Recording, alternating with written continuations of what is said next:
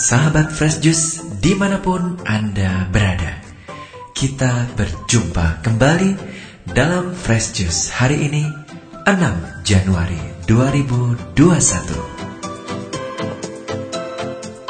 Bacaan dan renungan akan dibawakan oleh Pastor John Laba SDB dari Tangerang. Selamat mendengarkan.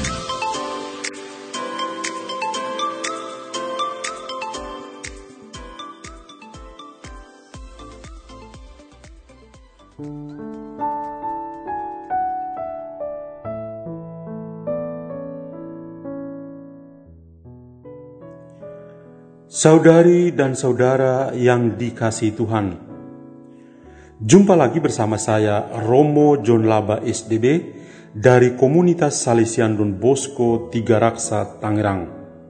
Dalam Daily Fresh Juice pada hari ini, hari Rabu setelah pesta penampakan Tuhan.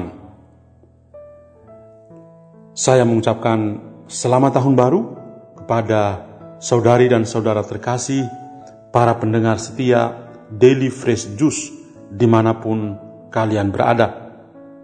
Mari kita masuki tahun yang baru ini dengan penuh sukacita meskipun masih di masa pandemi. Mari kita sama-sama mendengarkan sabda Tuhan dari Injil hari ini Injil Markus bab 6 ayat 45 sampai 52 dan merenungkannya. Sekarang saya bacakan. Sesudah memberi makan lima ribu orang, Yesus segera memerintahkan murid-muridnya naik ke perahu dan berangkat lebih dahulu ke seberang, ke Betsaida. Sementara itu, ia menyuruh orang banyak pulang. Setelah ia berpisah dari mereka, ia pergi ke bukit untuk berdoa. Ketika hari sudah malam, perahu itu sudah di tengah danau, sedang Yesus tinggal sendirian di darat. Ketika ia melihat betapa payahnya mereka mendayung karena angin sakal, maka kira-kira jam tiga malam ia datang kepada mereka, berjalan di atas air, dan ia hendak melewati mereka. Ketika mereka melihat dia berjalan di atas air, mereka mengira bahwa ia adalah hantu. Lalu mereka berteriak-teriak, sebab mereka semua melihat dia, dan mereka pun sangat terkejut. Tetapi segera ia berkata kepada mereka, "Tenanglah, aku ini, jangan takut." Lalu ia naik ke perahu, mendapatkan mereka, dan angin pun redalah. Mereka sangat tercengang dan bingung, sebab sesudah peristiwa roti itu, mereka belum juga mengerti, dan hati mereka tetap degil. Demikianlah Injil Tuhan kita. Terpujilah Kristus.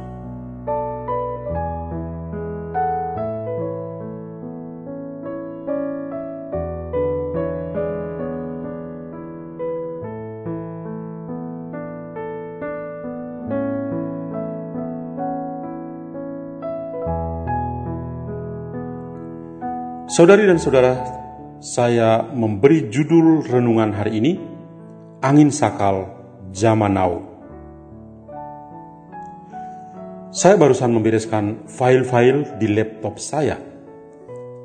Saya menemukan kembali sebuah kutipan dari surat apostolik Paus Yohanes Paulus II yang berjudul Salvifici Doloris artinya penderitaan yang menyelamatkan.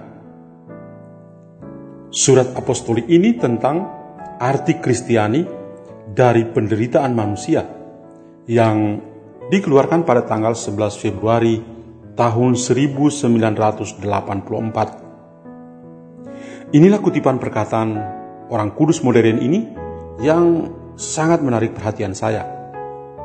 Kutipannya begini, jika seseorang ikut ambil bagian dalam penderitaan Kristus, maka ia maka hal ini terjadi karena Kristus telah membuka penderitaannya kepada manusia. Karena dia sendiri dalam penderitaannya yang menyelamatkan dalam arti tertentu telah ikut ambil bagian dalam penderitaan manusia. Manusia yang menemukan penderitaan Kristus yang menyelamatkan melalui imannya juga menemukan di dalamnya penderitaan-penderitaannya sendiri. Ia menemukannya kembali melalui imannya dengan suatu isi yang baru dan arti baru. Salvifici Dolores nomor 20 saya mengambil kutipan ini untuk mengawali sekaligus menginspirasi kita untuk memahami bacaan Injil yang barusan kita dengar dalam renungan kita pada hari ini. Karena bagi saya perkataan orang kudus ini masih sangat aktual. Kita sudah berada di awal tahun 2021. Namun pandemi COVID-19 ini semakin menjadi-jadi. Data di Indonesia yang saya akses pada tanggal 4 Januari 2021 yang lalu menunjukkan bahwa mereka yang positif ada 772.103, yang sembuh ada 639.103, dan yang meninggal dunia ada 22.911. Nah, kita bisa membayangkan data-data sebelum tanggal 4 Januari dan data aktual hari ini tanggal 6 Januari 2021 pasti bertambah. Nah, data-data ini memang menakutkan kita dan generasi manusia secara umum. Kita semua lalu dihadapkan pada pertanyaan tentang Allah yang Maha Baik dan pandemi COVID-19 ini? Pertanyaan klasiknya adalah, kalau Allah kita itu Maha Baik, mengapa Ia membiarkan COVID-19 ini semakin merajalela? Mengapa Ia mengizinkan COVID-19 menimpa umat manusia di seluruh dunia? Dan kapan Tuhan Allah akan membiarkan penderitaan ini berlalu? Pertanyaan ini membawa saya kepada sebuah penegasan yang disampaikan Paus Yohanes Paulus II dalam kutipan di atas, di mana dia katakan, manusia yang menemukan penderitaan Kristus yang menyelamatkan, melalui imannya juga menemukan di dalamnya penderitaan-penderitaannya sendiri, dan ia menemukannya kembali melalui imannya dengan suatu isi yang baru dan arti yang baru.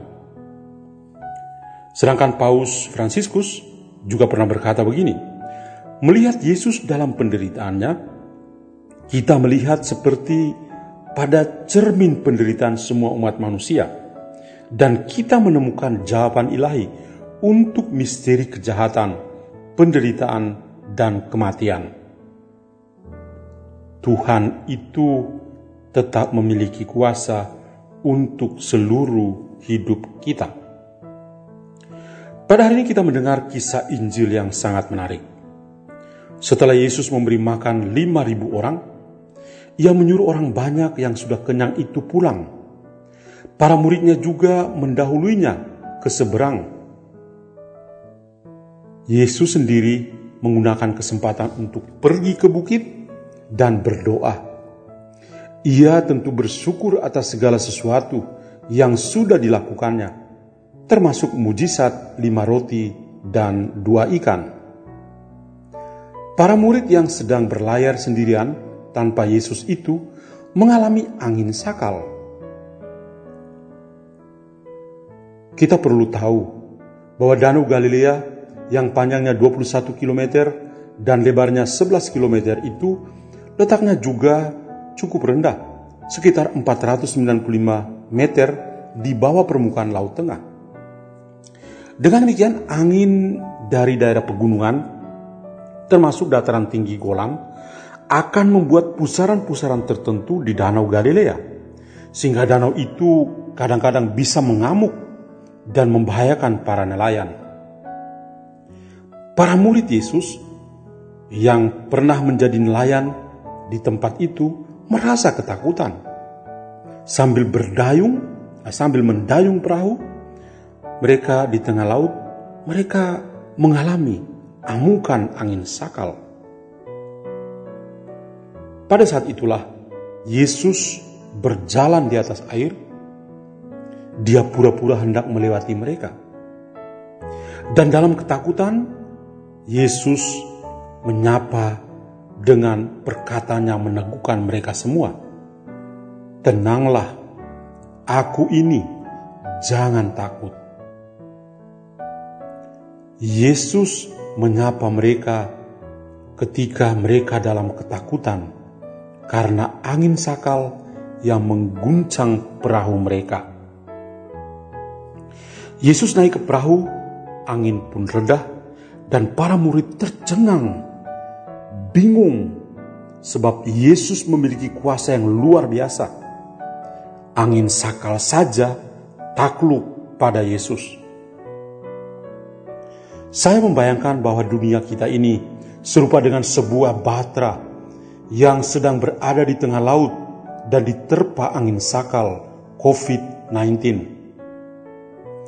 Ada ketakutan umat manusia yang mencekam seperti yang kita sedang mengalami bersama saat ini.